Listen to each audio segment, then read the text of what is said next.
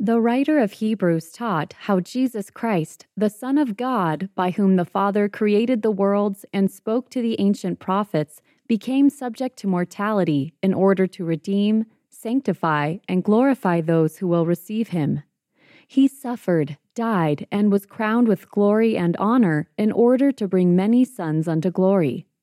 He was willing to do this because we all share a common bond. For he that sanctifieth and they who are sanctified are all of one, for which cause he is not ashamed to call them brethren. As children of one heavenly Father, we are family. As sisters and brothers, he knows who we are and loves us. For that reason, he was willing to do all that we could not do for ourselves.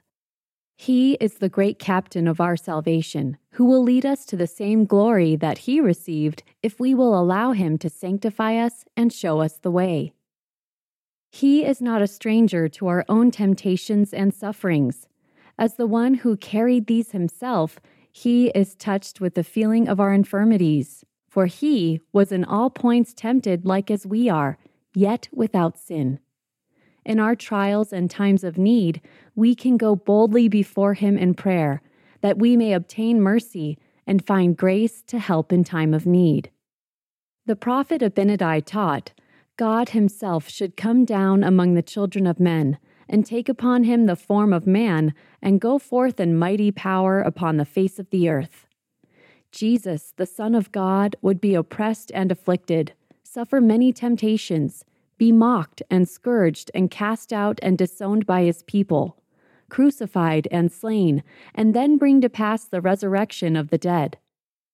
Having fulfilled the will of our Heavenly Father and bearing our sufferings and sins, he would have power to intercede with mercy on our behalf. Alma taught, He will take upon him their infirmities, that his bowels may be filled with mercy according to the flesh, that he may know according to the flesh how to succor his people according to their infirmities. As our Redeemer, he knows how to heal us from the wounds that sin and worldly influences can inflict upon us. If we will return to him, he stands with open arms to receive us. Elder Boyd K. Packer taught how complete that healing can be. Quote, Our physical bodies, when harmed, are able to repair themselves, sometimes with the help of a physician. If the damage is extensive, however, often a scar will remain as a reminder of the injury. With our spiritual bodies, it is another matter. Our spirits are damaged when we make mistakes and commit sins. But unlike the case of our mortal bodies, when the repentance process is complete, no scars remain because of the atonement of Jesus Christ. The promise is Behold, he who has repented of his sins, the same is forgiven, and I, the Lord, remember them no more. The atonement, which can reclaim each one of us, bears no scars.